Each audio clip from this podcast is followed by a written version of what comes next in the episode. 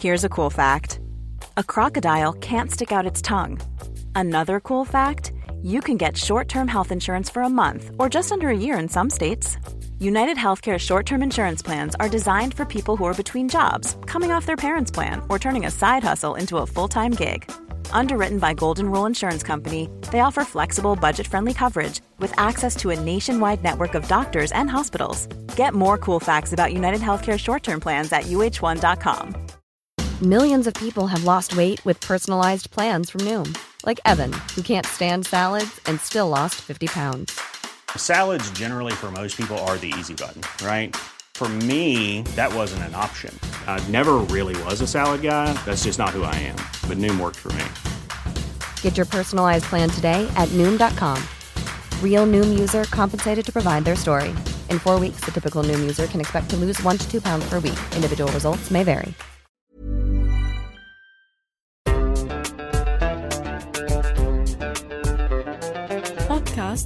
بودكاست صوت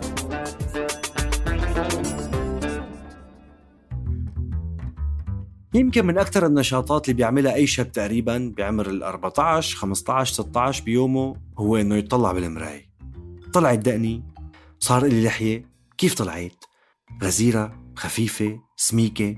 رفيقك قال لك إنه إذا بتحلقها كتير رح تطلع أقوى وأغزر وأسمك وفي حدا تاني شرح لك إنه الموضوع وراثي فلا تعذب حالك. بتشوف رفيق إلك لحيته أو دقنه كاملة ورفيق تاني لسه ما طلع له ولا شعرة بوشه صبايا قبل ما تهربوا وتفكروا إنه الحلقة للشباب فقط السؤال بهي الحلقة هو ليش هالأهمية للدقن؟ ليش شوية شعر بالوش بشكله هوس للذكور لهي الدرجة؟ وليش في ناس بالعكس؟ ممكن أصلا كل يوم يفيقوا الصبح يحلقوها لدرجة إنه ما تبين أساساً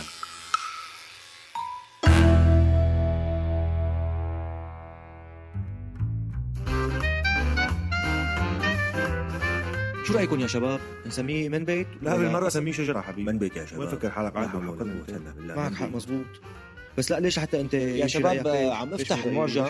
آه، من بيت من مرادفات كلمة أصل. وإذا أخذنا الأصل الجذر اللغوي. أهلين وسهلين ومرحبتين ببودكاست من بيت. من إنتاج صوت معي أنا بشر نجار.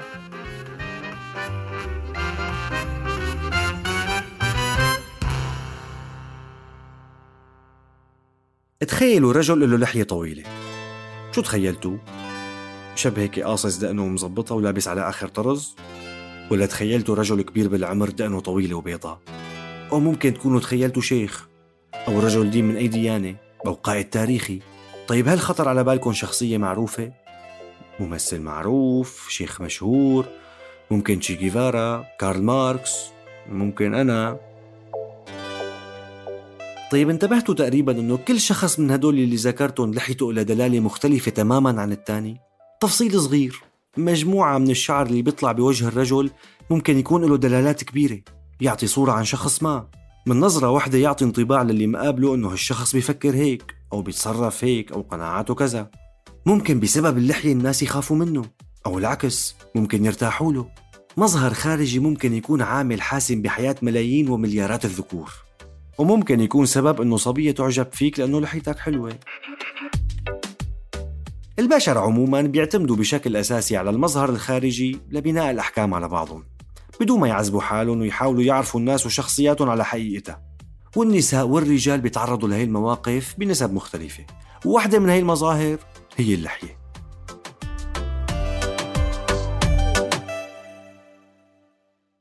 بالبداية بأيام البشرية الأولى كان الشيء الوحيد اللي يفرق بالشكل بين الذكر والأنثى هو اللحية. الاثنين شعرهم طويل والاثنين لابسين نفس اللبس وشكلهم بيشبه شكل بعض بس اللحية كانت توضح الفرق. كانت اللحية تعطي دفى وحماية للوجه بهديك الأيام وبنفس الوقت كان لها دلالات اجتماعية. كانت تعطي صفة رجولة وقوة وسيطرة للرجل. ومع الوقت تعززت فكرة أنه كل ما كان الرجل عنده لحية أكثف كل ما اعتبروه الناس أكثر رجولة وقوة. وبالحضارات القديمة بدأ يصير للحية دور مهم. ببلاد الرافدين منشوف بالنقوش والتماثيل أنه الرجال كان لهم لحى طويلة ومجعدة والتجعيدة كانوا يعملوها بهدف الزينة وهالشي كان ياخد وقت كتير لحتى يصير خصوصا مع عدم توفر الأدوات المتطورة بهداك الوقت. وكان طول اللحية دليل على منزلة الرجل كل ما كانت أطول كل ما كان الرجل أهم بالمجتمع. وبشكل مشابه بنشوف نفس الأفكار والقيم عند السريان والفينيقيين بمنطقة سوريا ولبنان حاليا. كانت اللحية الطويلة المجعدة الكثيفة دلالة على قيمة الرجل وأهميته بالمجتمع. وكانوا يزينوها ويلونوها ويزبطوها وشغلة آخر طرز. حتى كانوا يستخدموا زيوت ويديروا بالهم عليها ويهتموا بشكلها وريحتها. بنروح لعند الفراعنة اللي كانت اللحية عندهم حالتها غريبة شوي. بالسلالتين الأولى والثانية اللي حكموا مصر كانت اللحية بتدل على الملكية. يعني الملك لازم يكون له لحية. إن كان رجل أو امرأة. غريب بعرف جايكم بالحكي. اللحية كانت رمز بالنسبة للفراعنة رمز القوة والملكية. بس بنفس الوقت كانوا يعتبروها ويعتبروا شعر الوجه كله مو نظيف يعني ما كانوا يحبوا يكون عندهم دقون وشوارب لأنه شعر الوش بيعطي صفة دنيا للبشر العاديين. بالتالي كانوا يستعيدوا عن هالشي باللحى الذهبية للرجال والنساء من الفراعنة. بيفصلوا لحية من ذهب وبيلبسوها بطريقة ما على الوجه. والهدف كان التعبير عن ألوهية الفراعنة. وهالشي بنشوفه واضح بالتماثيل الفرعونية بمصر.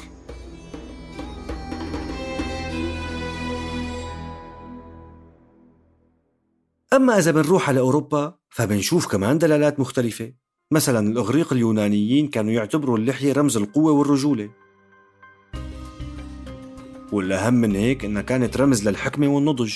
الشاب الصغير بالنسبة لهم ما عنده لحية لأنه غير ناضج. لكن الرجل لحيته طويلة لأنه صار حكيم وربطوا هالشي حتى بآلهتهم. زيوس كبير الآلهة وبوسيدون إله البحر والمحيطات هدول آلهة كبار بالعمر لهيك بنشوفهم ملتحين. أما آلهة تانيين مثل أبولو وديونيسوس فبنلاقيهم بدون لحية دلالة على عدم نضجهم. وعنا سقراط الفيلسوف الإغريقي الشهير كانوا يقولوا له المعلم الملتحي يعني ارتبطت اللحية بالحكمة والمعرفة. بس باليونان القديمة كانوا الرجال يحلقوا لحاهم لسبب من اثنين. واحد واضح والثاني غريب. الأول كان كعقاب إذا بدهم يعاقبوا واحد بيحلقوا له دقنه. أما الثاني فكان بحالة موت أحد الأقارب وهالشي بيعاكس مثلا المتعارف عليه عندنا نحن العرب. منترك الدقن تطول وقت الموت تعبيرا عن الحزن بينما الإغريق كانوا يحلقوها. يعني اختلاف الثقافات شيء طبيعي وتقبل الاختلافات شيء مهم جدا. أما الرومان بالمقابل فهدول شافوا اللحية تبع الإغريق وقالوا بدنا نكون مختلفين. بديو يحلقوها تماما على الشفرة يعني. حتى أنه أول حلاقة دقن للشاب الصغير كانت حدث مهم كتير بحياته. وبفترة من فترات الدولة الرومانية كان كل الرومان تقريبا يحلقوا دقونهم بس ليبينوا مو إغريق. وهذا الشيء كان بأمر من الإمبراطور لوسيوس تاركوينوس بريسوس ذات نفسه. هالحكي تقريبا من القرن السادس قبل الميلاد لما طلع مرسوم لتعزيز النظافة بروما وقال للناس تستخدم الشفرات للحلاقة. بس ما انتشرت منيح للقرن الخامس قبل الميلاد وبالتحديد سنة 454 لما بديوا مجموعات من الصقليين اليونانيين يجوا على إيطاليا ويفتحوا محلات حلاقة بشوارع روما. طبعا لتكون صورة الحياة بهديك الفترة واضحة بالنسبة لكم أكثر لازم تعرفوا إنه بس الناس اللي ما كان عندهم عبيد كانوا يروحوا يحلقوا عند الحلاقين يلي عنده عبيد كانوا هن يحلقوا له بالبيت. وبالرغم من انتشار موضة حلاقة الدقن ضلوا الفلاسفة يربوا لحاهم مشان البرستيج. وضلت اللحية عند كل الشعوب تقريبا رمز للرجولة والخصوبة والقوة والحكمة. من الفايكنج لشعوب السلتيك لشعوب الجرمان بألمانيا. وبفرنسا كان من المعيب إنه الرجل ما يكون عنده شعر بوشه وبالصين وعند شعوب آسيوية كمان بنلاقي نفس الفكرة. في تساؤل بتوقع خطر على بال كتير منكم وأنا عم بحكي عن اللحية. إنه كيف عم بحكي عن اللحية وما عم بحكي عن الأديان وعن الدور الديني للحى. بالنسبة لكتار منا بتوقع اللحية مرتبطة كتير بالدين. الشيخ عنده لحية الخوري عنده لحية والحاخام اليهودي والكاهن الهندي عندهم لحية. بالديانة اليهودية بنشوف بالتوراة إنه مكتوب إنه اليهود ما بيصير يحددوا لحاهم وبيفسروا هالشي بإنه ما بيصير يستخدموا آلة بشفرة واحدة بس لحلاقة الدقن يعني ما بيصير يحلقوها بالشفرة فبيستخدموا المقص أو آلة الحلاقة لأنه إلها عدة شفرات. والتشريع اليهودي بيقدس اللحية لدرجة إنه بيقول إنه شعر اللحية بيرمز للطاقة المقدسة اللي بتمشي بروح الإنسان. وبالتالي بالنسبة لبعض اليهود من الأفضل ما يحلقوا ولا حتى يقصروا اللحية. أما بالديانة السيخية الموجودة بالهند فالرجل لازم يخلي لحيته طويلة لأن زينة وهبوا إياها الإله ووجودها بيدل على إيمان الشخص. جزء من نبله ورجولته لدرجة إنه في منهم ما بيحلقوا لحاهم ولا دقونهم طول عمرهم.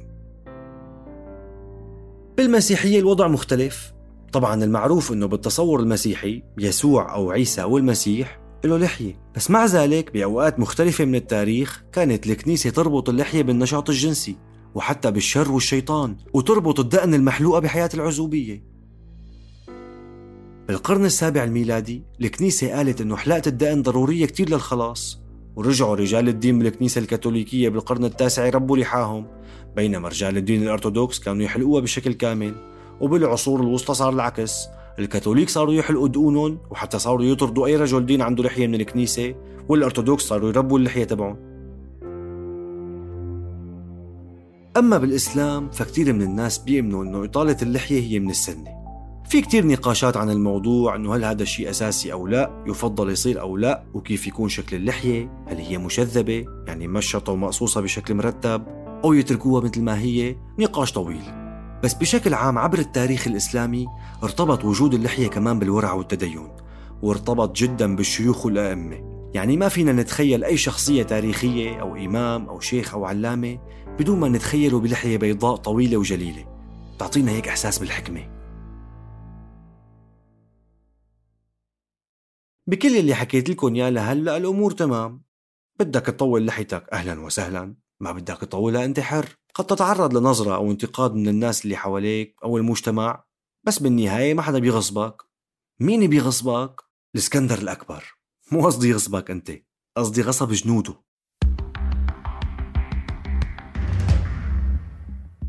يعني ممكن القائد السياسي أو العسكري يغصب جنوده إنه يحلقوا دقنهم مثل ما صار مع الإسكندر الأكبر. أمر جنوده بحلاقة لحاهم على الأخير لسبب عسكري بحت. هو إنه خلال المعارك كانوا يلتحموا الجنود من الجيشين من الطرفين. وبالحرب ما حدا بيوفر وسيلة لحتى يهاجم أو يدافع عن حاله. المسألة حياة أو موت مو لعبة. كان الجندي مثلا يمسك عدوه من لحيته يشده ويقتله. لهيك أمر الإسكندر الأكبر جنوده يحلقوها لحتى ما يقدروا الأعداء يستخدموها ضده. وشو رأيكم إنه بوقت من الأوقات كانت اللحية مصدر دخل للدولة؟ إيه عن جد. بال 1500 بإنجلترا اجى ملك اسمه إدوارد السادس. ماله عرفان شلون بده يفوت دخل للدولة؟ قام راح طلع ضريبة على أي رجل من العامة يعني الناس العاديين قيمتها حوالي ال 40 شلينج لكل رجل لحيته ما انحلقت من أكثر من ثلاث أسابيع. يعني بيجوا الجنود لعند الرجل بيوقفوه بالشارع بيطلعوا فيه بيقدروا إنه دقنه صار له ما انحلقت أكثر من ثلاث أسابيع بياخذوه بدفعوه 40 شلينج يعطيك العافية. وبعده الملكة إليزابيث الأولى كمان فرضت ضريبة على اللحية بس بحسب عمر صاحبها ووضعه الاجتماعي. وبروسيا بال 1600 القيصر الروسي بيتر العظيم فرض ضريبة على النبلاء الملتحين. عم شو هالقصة هي الواحد بيطول كم شعره بوشه بيدفع عليهم ضرائب. هي الضرائب خلت الرجال يدوروا على أشكال يعملوها بشعر الوجه وبديت تطلع موضات مختلفة للحلاقة. حكينا عن اللحية بالحضارات والأديان. وين الموضة بالموضوع؟ نحن بنعرف إنه اللحية كتير متعلقة بالموضة. هون يا رفقاتي المستمعين لازم نروح على أوروبا.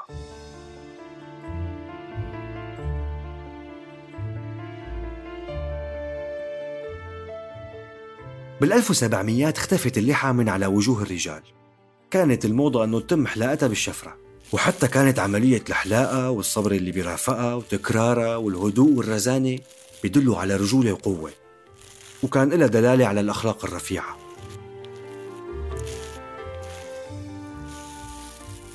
بعدين بمنتصف القرن التاسع عشر يعني بال 1800 رجعت اللحية السميكة الكبيرة تنتشر وبقوة ببريطانيا.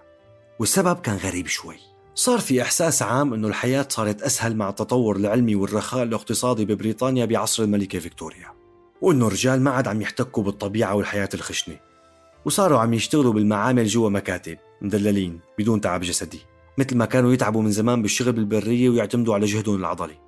وحسوا أنه الجيش البريطاني صاير فيه نفس الشيء وخافوا من تهديدات الجيش الفرنسي فبلشوا الرجال يطولوا لحاهم كإثبات أنه هن أقوياء وخشنين ورجوليين. وبالنهاية بيني وبينكم تطويل اللحية ما بيكلف شيء يعني شغلة سهلة ما بتعذب حالك ممكن تعطي صورة مختلفة. فليش لحتى ما نطول اللحية؟ ما نطولها وبركي بنبين خشنين أكتر.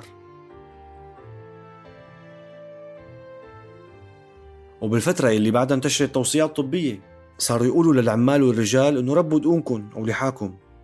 شي يقولوا مفيدة للعيون وشي يقولوا تحميهم من الغبار والأوساخ وشي إنه بتحمي الأسنان من الوجع وبتشكل طبقة عازلة حوالين الفم. وشي يقولوا إنه بتدفي الحلق والبلعوم. وبنهاية القرن نفسه صاروا يقولوا إنه يا عمي ما في أبشع من إنك تسلم رقبتك لحلاق. حدا بيسلم رقبته لحدا يتحكم فيها؟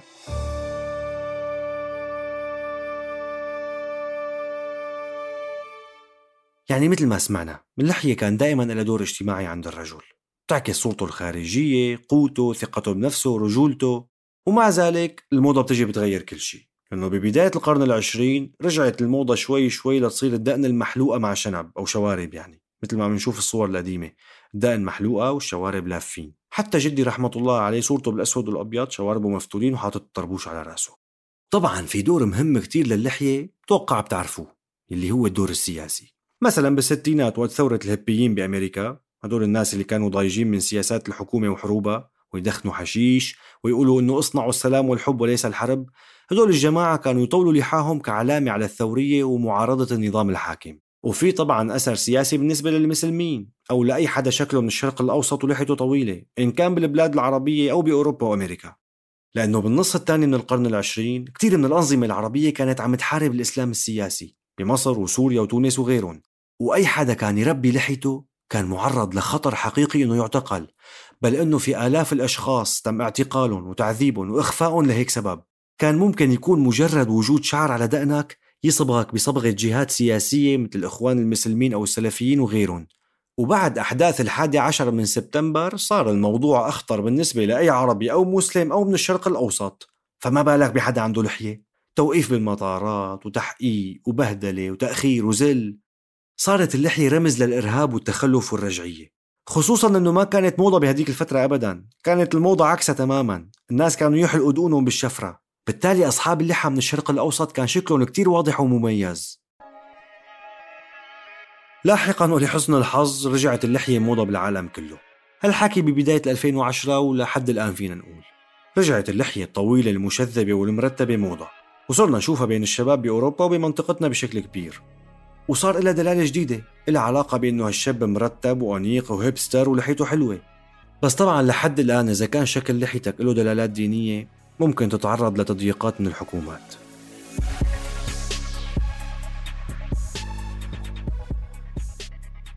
بالنهاية الفكرة اللي حبيت وصلكم إياها هو إنه الإنسان ذكر أم أنثى معرض بشكل دائم ومستمر وبتوقع مستحيل يتوقف لأنه يتم تقييمه بحسب تفاصيل بشكله الخارجي. لبسه، لون بشرته وحتى لحيته.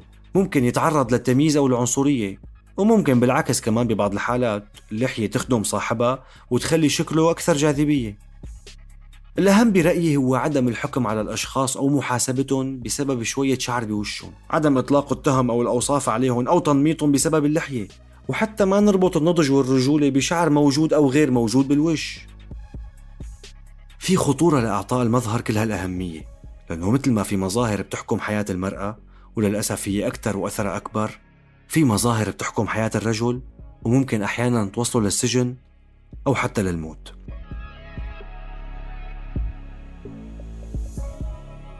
كنا معكم بهي الحلقة من منبت بالإعداد والتقديم بشر نجار بالتحرير جنى قزاز من التدقيق بيان عاروري والهندسة الصوتية لمحمود أبو ندى.